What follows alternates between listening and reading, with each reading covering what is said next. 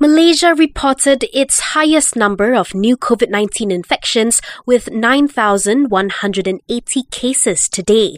According to Health Ministry data, Selangor had the most infections at 4,400 ahead of KL and Negeri Sembilan. Perlis had one. Meanwhile, the Health Ministry has reminded Malaysians to remain calm amid the country's current COVID 19 outbreak. It says the spike in cases is largely due to mass testing efforts conducted in areas under the enhanced MCO, such as Selangor and KL.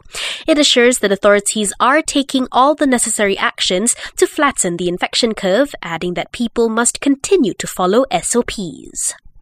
Selangor says it will boost its efforts to meet set criteria to allow them to move to phase two of the National Recovery Plan by September. Its Menteri Besar expects its COVID 19 situation to improve soon due to the enhanced MCO currently enforced in several sub districts. Elsewhere, Selangor police have assured that investigations are underway into claims alleging a COVID 19 vaccine recipient was injected using an empty syringe. The state's health department earlier dismissed the allegations, saying there were set procedures in place to prevent such an incident. Separately, Sarawak health authorities have boosted security measures at a COVID 19 vaccination centre after a man allegedly impersonated a doctor there.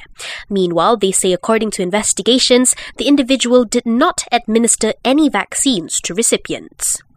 This as more than 10.4 million COVID 19 vaccine doses have now been administered under the National Immunization Program. Almost 380,000 people were given the jab yesterday.